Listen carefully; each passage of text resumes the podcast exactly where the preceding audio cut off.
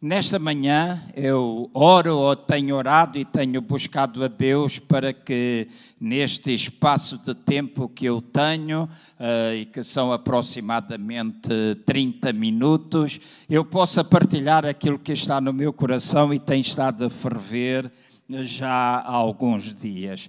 Nós uh, todos estamos inundados por informação, todos nós uh, ouvimos regularmente aquilo que se está a a passar. Não é a primeira vez que eu digo isto aos irmãos, uh, que aquilo que nós ouvimos, aquilo que nós falamos, tem muita importância na maneira como nós eh, nos comportamos e também na forma como nós nos conduzimos.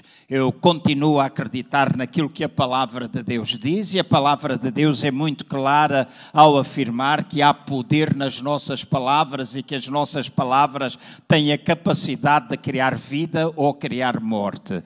Também continuo a acreditar que é importante a renovação da nossa mente e que nós precisamos renová-la através da palavra de Deus. Então, o diagnóstico para a nossa vida, o diagnóstico para a vida desta nação, o diagnóstico que nós podemos fazer para a igreja, não é baseado naquilo que as notícias nos vão dando, mas é baseado naquilo que está escrito.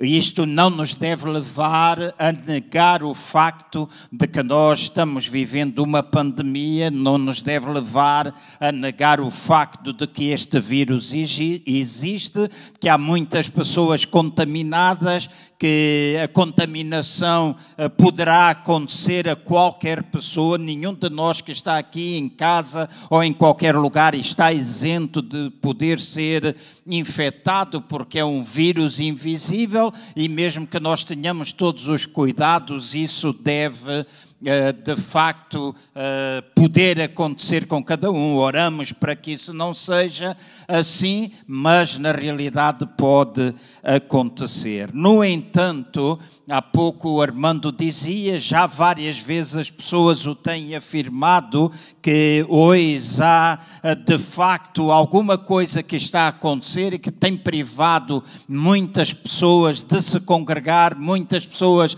de dar testemunho de Jesus e de alguma forma tem afetado a igreja, e eu não falo simplesmente igreja CCVA aqui no Prior Velho ou as nossas igrejas, mas eu falo igreja corpo de Cristo, quando nós deixamos, deixamos-nos influenciar por aquilo que é externo e não nos deixamos influenciar por aquilo que está escrito. Esta é a altura em que a nação, as nações mais precisam da igreja.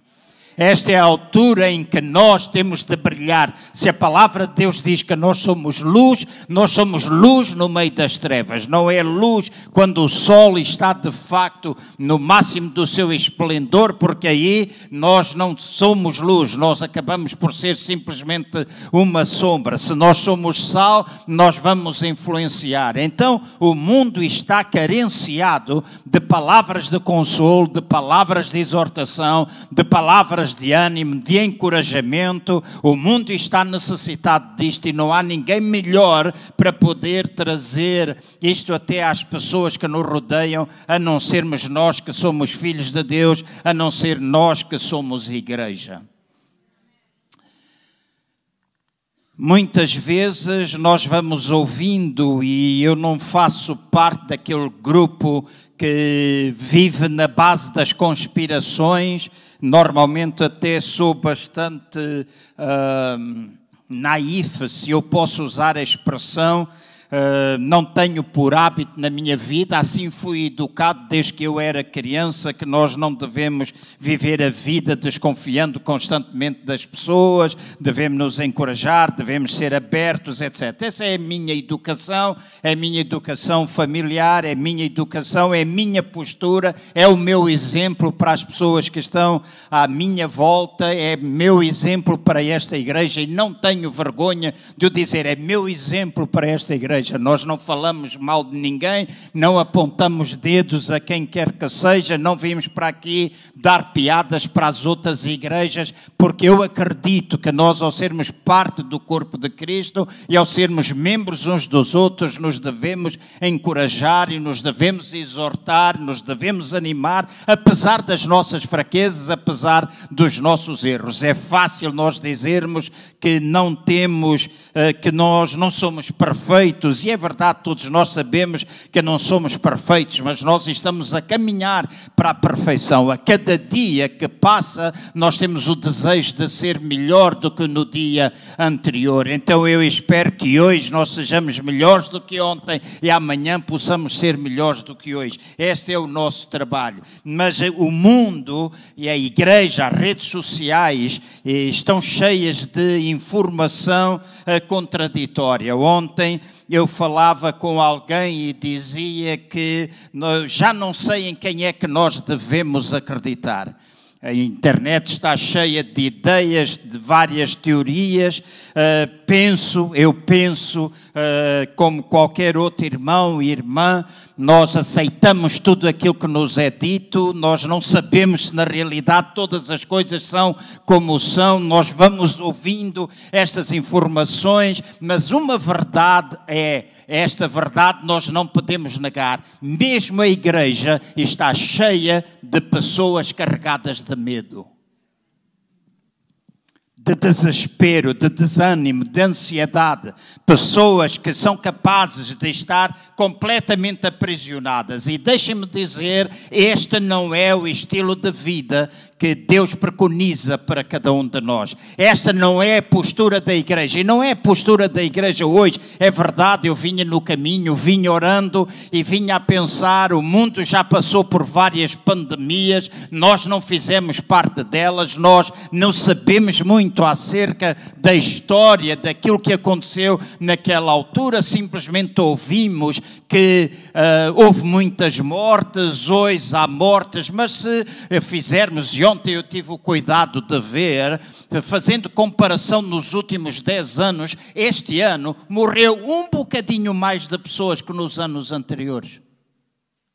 No entanto, todos nós ficamos cheios de medo, todos nós ficamos aprisionados, todos nós ficamos uh, carregados de desespero e deixamos que algumas coisas que nos é dito com muita frequência. Eu não estou a falar politicamente, porque a política para mim não me interessa. Enquanto cidadão, eu voto, tenho as minhas ideias, defendo os meus ideais, mas eu não falo de política, nem faço deste púlpito um lugar falar de política, mas uma coisa que eu digo é: se nós ouvirmos constantemente e formos bombardeados constantemente com a mesma ideia, então nós começamos a pensar daquela forma: fica em casa, fica em casa, fica em casa, fica em casa, fica em casa, fica em casa, fica em casa. E nós vamos vendo determinados valores que a palavra de Deus diz que nós devemos ter a serem completamente destruídos.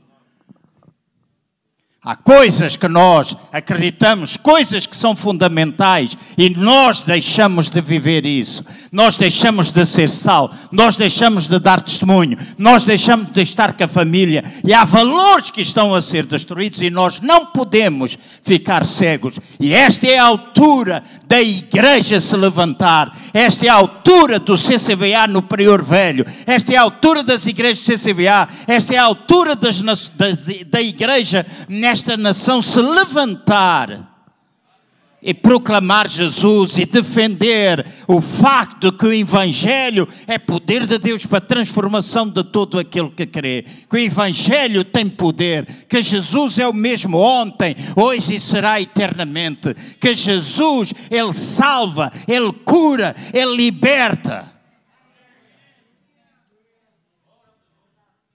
Jesus, Ele é, Ele é, Ele é, Ele é. Foi e será. Amém? Falamos e ouvimos tanto falar. Estou a ficar encalorado. Ficamos, ouvimos tanto falar. Obrigado, irmão acerca de sinais, acerca de tantas coisas que estão a acontecer, a minha internet fica inundada de uh, vídeos, de mensagens. Uh, toda a gente aponta, se nós entrarmos na internet, as teorias são imensas. Uh, preleções atrás de preleções de que nós estamos a viver os últimos dias, que nós estamos a viver o fim dos tempos, que Jesus está às portas, etc. E deixem-me dizer assim: Jesus hoje está mais próximo de vir do que estava ontem mas nenhum de nós sabe nem o dia nem a hora. E eu tenho afirmado de cima deste púlpito com toda a ousadia, e no passado em Alvalade nós tivemos a oportunidade de ensinar. Hoje não é o dia específico para o fazer. Todas as terças-feiras à noite tenho estado em, em Alverca, na nossa igreja ali, para dar um curso acerca destas coisas e vai terminar na próxima terça ou no dia 30 à noite.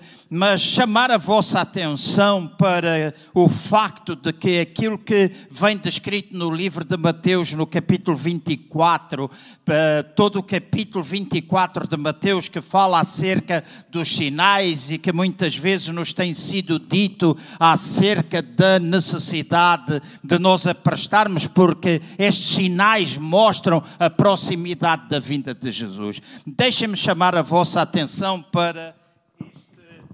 Ah, detesto este micro.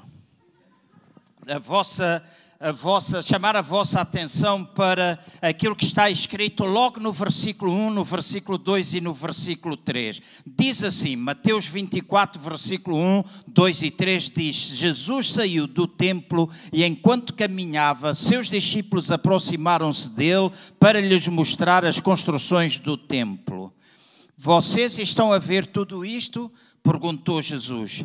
Eu vos digo, eu, eu vos garanto que não ficará aqui pedra sobre pedra, serão todas derrubadas. Depois no versículo 3 diz assim: Tendo Jesus se assentado no Monte das Oliveiras, os discípulos uh, aproximaram-se dele e perguntaram, dizendo, parte final do verso 3: Diz-nos quando estas coisas acontecerão e que sinal haverá da tua vinda e do fim dos tempos. Deixem-me chamar a vossa atenção para esta pergunta que os discípulos fizeram a Jesus. Há uma parte, e a primeira parte da pergunta implica a questão acerca de qual era a altura em que o templo iria ser destruído, porque Jesus andava com os discípulos e diz que ele falava que o templo não iria ficar pedra sobre pedra, que haveria coisa, todo aquele templo seria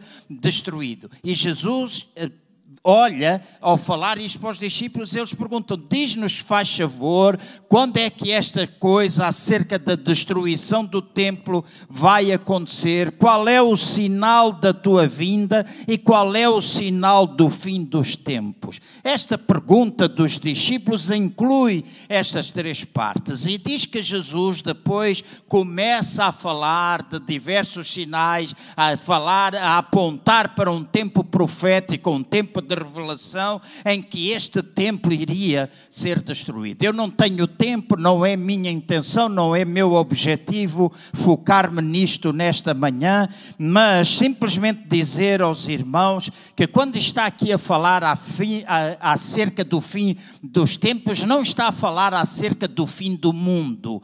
Quando nós olhamos para a Escritura, nós temos de olhar para as palavras gregas, e quando se fala acerca de fim do mundo, o mundo, o fim do mundo é a palavra cosmos. Quando eles falam acerca do fim dos tempos, é a palavra aion. Então eles estavam a falar ou a fazer a pergunta: qual é que, qual, quando é que chegaria o tempo em que aquilo que tinha a ver com o fim ou a transmissão do velho, vamos pôr desta linguagem simples, da velha aliança para a nova aliança iria acontecer? Quando é que chegaria o tempo em que, na realidade, o Novo Testamento iria tomar lugar.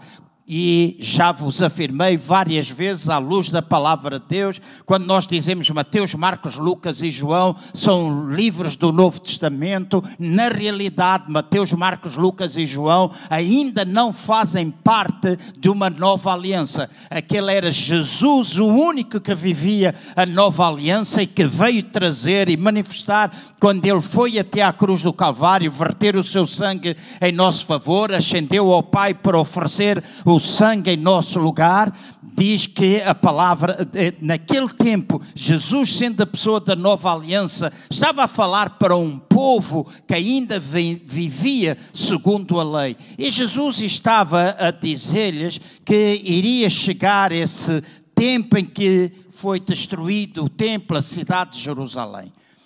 Quando nós olhamos para o livro do Apocalipse, o livro do Apocalipse foi escrito no ano 68 depois de Cristo, ou seja, antes da destruição do templo.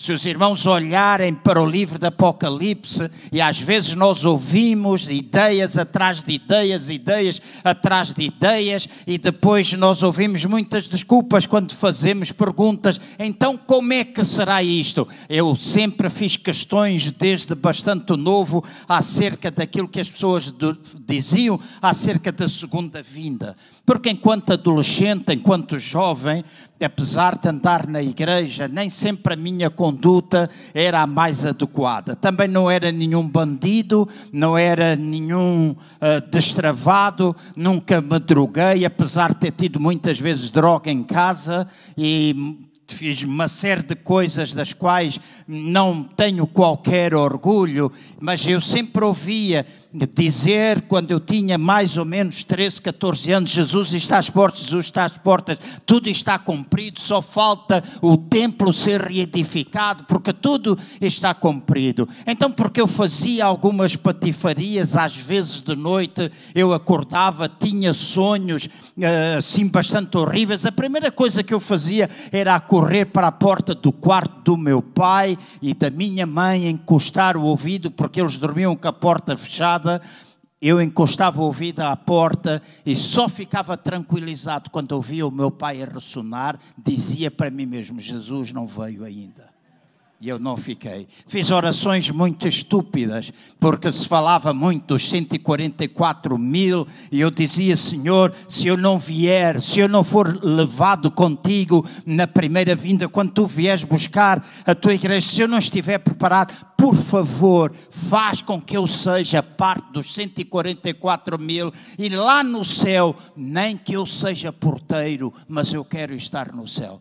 Orações estúpidas fruto do medo que às vezes era implantado no nosso coração. Para não demorar muito tempo, porque ele está a correr velozmente, quero dizer aos irmãos que esta pergunta está relacionada com a o, facto do povo de Israel, da velha aliança e terminar a nova aliança, está a apontar para a destruição do templo e da cidade de Jerusalém, que aconteceu no ano 70 depois de Cristo. Agora, alguns irmãos poderão estar a pensar, e se eu desse a oportunidade de fazer uma pergunta, ah, então quer dizer que estes sinais não irão acontecer, ou que estes sinais não têm valor, estes sinais não indicam uh, da proximidade da vinda de Jesus, deixem-me dizer, indica que o templo iria ser destruído, indica que a cidade de Jerusalém iria ser destruída, que o fim da velha aliança iria acontecer e que, na realidade, aquilo que os discípulos fizeram de perguntas aconteceu. E se os irmãos estudarem história, se os irmãos pagarem no livro de Flávio Josefos a história da igreja, os irmãos vão, vão chegar à conclusão que antes do ano 70, Todas estas coisas que vêm descritas em Mateus, no capítulo 24, aconteceram naquela altura. Mas também já aconteceram antes. Quando nós lemos o Velho Testamento, havia guerras entre nações, ou não havia guerras entre nações. Fala de alguns terremotos. Terremotos têm acontecido ao longo dos tempos. Estes sinais pararam no tempo? Não. Nós ainda hoje temos estes sinais. Ainda hoje nós temos traições. Ainda hoje nós temos de, uma sociedade depravada. Ainda hoje nós temos fome. Ainda hoje hoje nós temos falsos messias, ainda hoje temos rumores de guerras, ainda hoje temos falsos profetas, ainda hoje a iniquidade se vai multiplicando, ainda hoje existe falta de amor entre as pessoas. Estas coisas continuarão a existir até que o reino de Deus seja verdadeiramente implantado e acontecerá quando Cristo Jesus vier segunda vez física, de uma forma visível, para que o seu reino seja verdadeiramente implantado na sua plenitude. Reino que eu e vocês somos chamados a implantar neste tempo. Muitos dos cristãos no dia de hoje vivem com a cabeça no céu em vez de viver com os pés na terra. Nós somos chamados para trazer o céu à terra não é vai, vá o teu reino, mas é venha o teu reino. E nós estamos aqui para implantar o reino de Deus. E nós implantamos o reino de Deus quando ele é implantado no coração das pessoas. Quando o coração é implantado, ou quando o reino de Deus é implantado no coração, todo cristão que na realidade procura fazer o que a palavra de Deus diz, cumprir a sua missão enquanto discípulos, vai influenciando na sua área de influência, nos seus vizinhos, nos seus colegas de trabalho, vai dando testemunho, vai pregando com a sua própria vida, porque há muitas pessoas à nossa volta que a única Bíblia que leem é a nossa vida.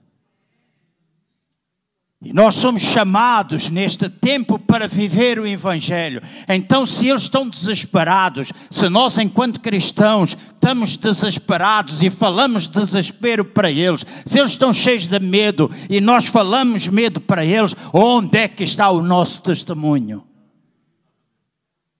Onde é que está o nosso testemunho? Onde é que está o nosso brilho? Onde é que está aquela verdade de que nós somos influência nesta terra? Onde é que está? Estou a apelar ao de respeito dos nossos líderes de maneira alguma. Eu tenho ficado em casa depois das 13, mas não estou lá com medo.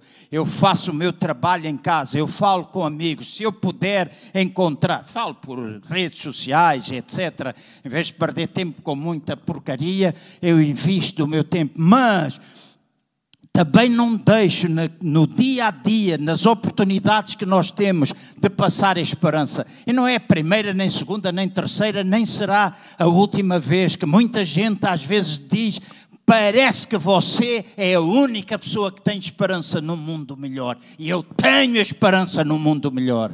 Eu tenho esperança naquilo que está escrito na palavra de Deus. A glória do Senhor encherá toda a terra. É promessa para nós. E mesmo que os nossos olhos naturais ainda não sejam capazes de ver, os nossos olhos espirituais veem, porque o oposto da fé não é o medo, o oposto da fé é a visão natural natural. Porque o oposto do, do, da, do medo é o amor, a falta de amor. Ou o amor, digo. O amor, o oposto do amor é medo. O oposto da fé é visão natural. É nós vermos com os olhos naturais. E nós estamos olhando à nossa volta com olhos naturais. E não estamos olhando com olhos espirituais. E não estamos a procurar estar sintonizados com aquilo que o Espírito Santo está a dizer à igreja neste tempo presente, neste despertar que é necessário acontecer. E nós precisamos, irmãos e irmãs. Eu sei que muitas vezes nós ouvimos mensagens atrás de mensagens, mas a palavra de Deus também chama a minha e a vossa atenção para o facto de que se eu olhar para o espelho e vejo a minha imagem refletida no espelho e depois virar e esquecer-me daquilo que eu vi, é a mesma coisa que eu olhar para a palavra de Deus, olho para aquilo que ela diz, eu deixo de olhar para ela e faço aquilo que eu, entre, que eu entendo que devo fazer. E a palavra de Deus diz que eu sou ouvinte e não sou praticante. E o problema, às vezes, da igreja, e quando falo igreja, volto outra vez a dizer: não estou zangado com os irmãos, estou cheio de um peso de um sentido de oração, de um desejo de buscar a Deus, de encontrar irmãos e irmãs por este mundo fora, que têm desejo de buscar a face do Senhor, para que a igreja se levante, este gigante que está adormecido possa despertar e nós possamos soar bem alto a palavra do Senhor, que aquilo que está escrito que vai acontecer, aconteça na realidade. Ontem até à meia-noite estive reunido com um grupo de irmãos, já o fiz a semana passada. Ontem voltei a fazer com um grupo de irmãos de uma igreja presbiteriana orando. Tenho estado com muitos pastores através do Zoom em várias partes do mundo, gente de várias nações, líderes de várias nações, juntos a orar, a pedir e a clamar a Deus, a pedir perdão a Deus Porque às vezes, mesmo enquanto mensageiros, nós temos a tendência hoje, a tendência de pintar um evangelho cor-de-rosa. E hoje muita gente que não sabe, que não pagou. Há uma geração, ouçam, há uma geração de igreja. E quando eu estou a falar, não falo dos mais novos ou dos mais velhos, ou seja, geração de igreja. Nós somos geração de igreja. E há uma geração de igreja que com facilidade critica, que aponta dedos, que destrói e que tenta impedir o mover do Espírito Santo de Deus. E sabem porquê? Porque eles próprios nunca viveram o que é mover ou a ação do Espírito Santo nas suas próprias vidas. No outro dia, alguém, pastor de uma igreja, dita pentecostal perguntava-me a mim se eu achava que era importante nós falarmos em línguas estranhas. Quando esse é um dos fundamentos de nós que somos pentecostais, aquele que fala línguas edifica-se a si mesmo. Nós somos edificados na nossa santíssima fé quando nós utilizamos a linguagem do Espírito. Nós alimentamos o nosso espírito quando nós falamos em línguas. Então, esta é uma verdade que nós não temos de pôr de lado. E é alguma coisa que nós não devemos fazer simplesmente no culto, mas é quando a gente está a tomar banho, é quando a gente vai para a cama, é quando nós estamos a a vestir, é quando nós conduzimos, nós podemos abrir a nossa boca, nós não precisamos de arrepios espirituais, nós simplesmente, porque o Espírito Santo habita em nós, nós falamos e edificamos-nos a nós mesmos. Está escrito na palavra de Deus, está escrito. E em Mateus, e vocês dizem, por que é que me afirma porque é que me afirma que aquilo não tem a ver com hoje? Simplesmente porque no final do capítulo 24, no verso 34, se os irmãos olharem para a palavra de Deus, eu não estou a pedir para escutarem as minhas palavras somente, estou a dizer para os irmãos olharem para a palavra de Deus e verem o que é que está escrito. Jesus teve a perguntas dos discípulos, e depois no final Jesus disse: Não passará esta geração sem que todas estas coisas aconteçam. Que coisas? Tudo aquilo que está escrito anteriormente. E volto a dizer: os sinais, estas catástrofes, estas coisas continuarão enquanto o mundo existir. Mas na realidade, aquilo que chama a minha a vossa atenção para a vinda de nosso Senhor Jesus Cristo é aquilo que está escrito acerca do que é que acontece na igreja.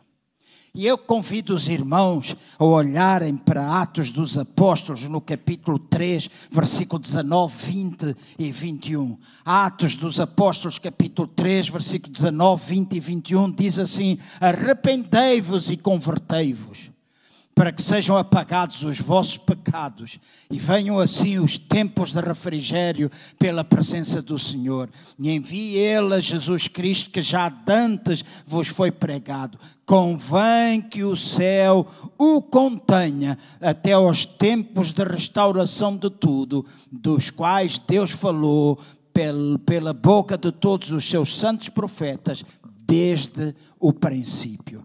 Há pessoas que dizem que a igreja surge porque o plano que Deus tinha para o povo de Israel falhou. Deixem-me dizer, jamais isto pode ser verdade. A igreja está planeada desde o início. A igreja não é um plano. Deus não falha nos seus planos.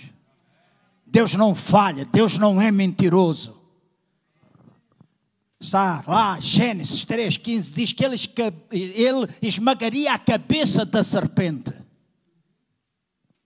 Jesus vinha, quem veio esmagar? Jesus. E Jesus, através de Jesus, todas as coisas que foram desde o princípio têm sido ou têm sido colocadas à disposição da igreja. Mas é necessário para a vinda de Jesus, que nós nos possamos arrepender. E a palavra arrependimento não é só para aqueles que não conhecem Jesus, a palavra arrependimento é também para nós cristãos.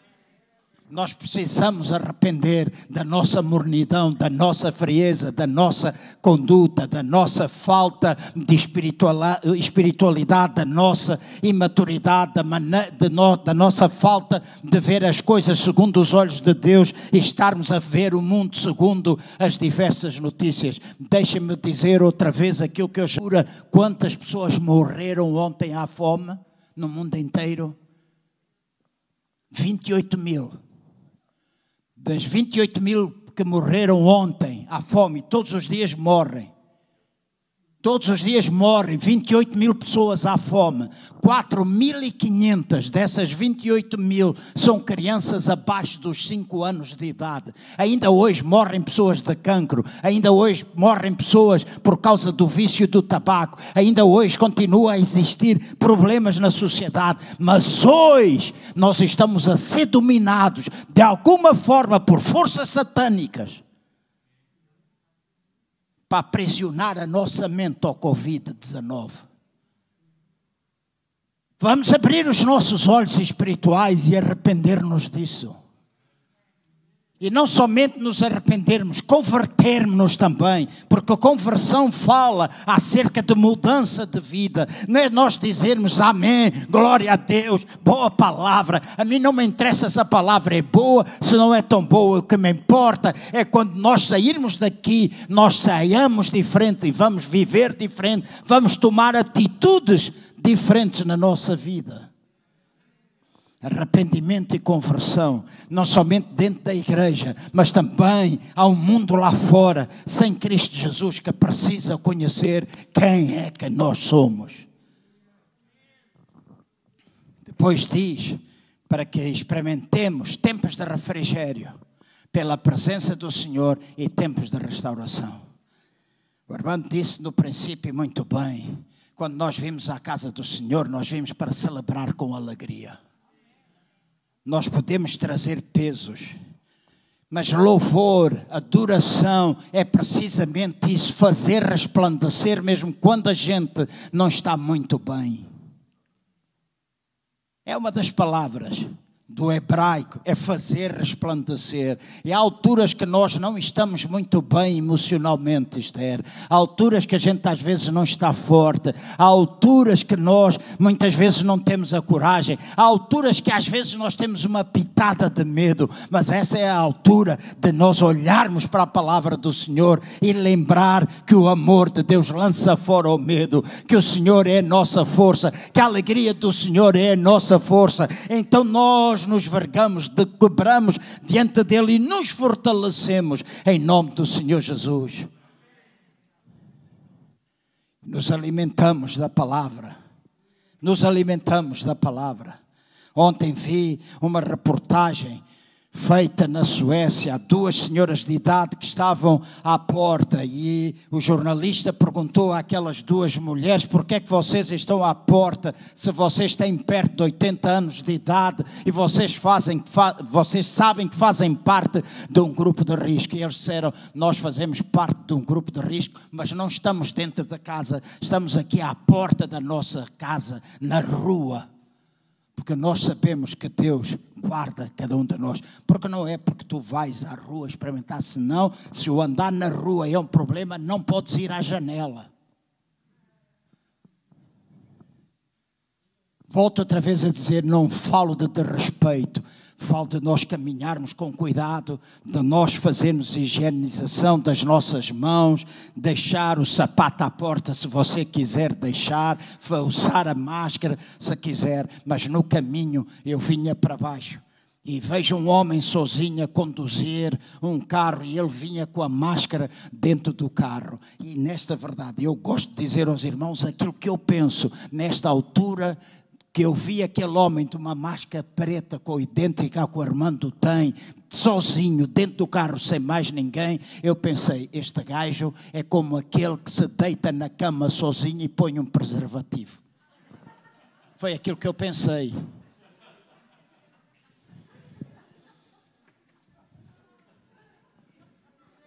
Né? Né, Esther? Hum? Por que é que vai pôr máscara quando está no carro sozinho? As pessoas estão a ficar malucas em algumas das situações, mas é tempos de restauração. Tempos de restauração de quê? Da autoridade no nome do Senhor Jesus. Hoje, em nome do Senhor Jesus, nós podemos fazer proezas ainda. Pois, em nome do Senhor Jesus, nós podemos curar enfermos, nós podemos expulsar demónios, e a igreja tem partido isto. E hoje há pregadores, há igrejas, e há cada vez mais igrejas pentecostais a transformarem-se em igrejas tradicionais, tradicionalmente evangélicas, onde esta mensagem já não existe, porque têm medo de ofender as pessoas, que as pessoas não venham, que as pessoas não aceitem isto. Mas deixem-me dizer: aquilo que é sinal para o mundo é necessidade de demonstração de sinais visíveis da manifestação do poder de Deus. Não chega a dizer que Deus está aqui presente, é importante que Ele se manifeste aqui nas nossas casas, nos nossos locais locais de trabalho. Tu podes orar pelo telefone, tu podes orar pelo Zoom, tu podes orar por onde tu quiseres, mas não deixes esta verdade do Evangelho. A restauração da honra, a restauração de, da fé, uma fé que é criativa, uma fé que é poderosa, uma fé que é protetora na nossa vida. E a fé cresce à medida que nos alimentamos da palavra do Senhor. Quando nos alimentamos da palavra, a fé, a fé vem pelo ouvir e ouvir e ouvir e ouvir e ouvir e ouvir e ouvir e ouvir. A palavra do Senhor não é o telejornal.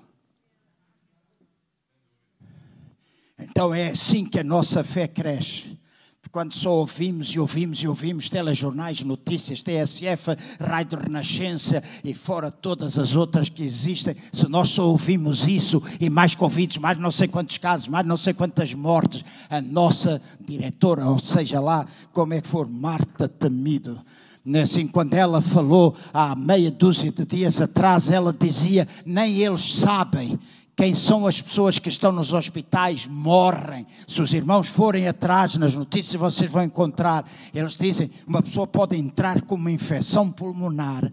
E se o último teste que fez é do Covid, vai ser declarada morta por Covid. Então há pessoas que estão hospitalizadas há meses. Nós falamos hoje, e eu não estou outra vez, volto a dizer, a fazer política, mas a ruptura do nosso Sistema Nacional de Saúde não é uma coisa de agora, já vem há muito tempo. Há um ano e tal atrás, fui ver a minha mãe ao Hospital Santa Maria. Ela estava com uma anemia e os corredores estavam cheios de pessoas. Quando eu fui operado ao tumor no IPO, estava um enfermeiro que eu estava deitado numa sala, éramos oito, tínhamos acabado de ser operados, e aquele enfermeiro volta-se para o meu colega, e que, o, o colega da cama, o homem que estava ali ao meu lado, e disse: Vocês na minha mão têm mais 21% de probabilidades de morrer, porque eu já estou há 21 horas a trabalhar sem descansar. E em cada turno, há uma probabilidade de alguém morrer, 7% das pessoas morrerem nas nossas mãos. E agora, porque eu já vou no terceiro turno consecutivo, 21%. E eu pensei para mim mesmo, que boa notícia. A gente acabou de ser operado um tumor e é uma notícia fantástica o que este gajo nos dá. Nós precisamos ver isto restaurado, a unção de Deus, a igreja a despertar. Nós precisamos de ver restaurada a justiça social. E a igreja é responsável por todas estas coisas. Eu não me vou alongar, porque o meu tempo já terminou, passei quatro minutos. Mas eu quero dizer aos irmãos que é importante, é importante, é importante, é importante nós nos arrependermos, nós nos convertermos. Como é que nós fazemos? Nós vamos à presença de Deus e dizemos: Deus, perdoa-me. Eu tenho estado debaixo, tenho estado dominado por este espírito, tenho estado estado, demônio, o Armando chamou-lhe demônio há pouco. Nós temos estado debaixo deste espírito que está a prevalecer e que está a amedrontar a igreja, está a privar a igreja de realizar as obras de Jesus, está a privar. Deus, eu me arrependo disto, eu me converto, então eu não vou aceitar esta situação. Eu volto a dizer, continua a ter cuidado. Vamos estar aqui com máscaras, vamos lavar as mãos, vamos fazer isso tudo, mas nós não vamos deixar cristãos filhos de Deus e nós vamos mostrar aos outros a fibra que nós temos. Nós temos Jesus na nossa vida e nós vamos mostrar aos outros que há uma diferença entre nós e eles, entre ter Cristo e não ter Cristo. Nós encorajamos, nós somos portadores das boas novas, não das más notícias. Ah, pastor, mas eu sei de irmãos, ok, há irmãos que já tiveram, nós podemos orar por eles, nós podemos acreditar na cura, nós podemos fazer tudo isso, mas o exemplo de um, deixem-me dizer assim, porque alguém morreu de cancro, eu não vou deixar de orar, orar e acreditar que Jesus ainda hoje cura cancros restauração, restauração.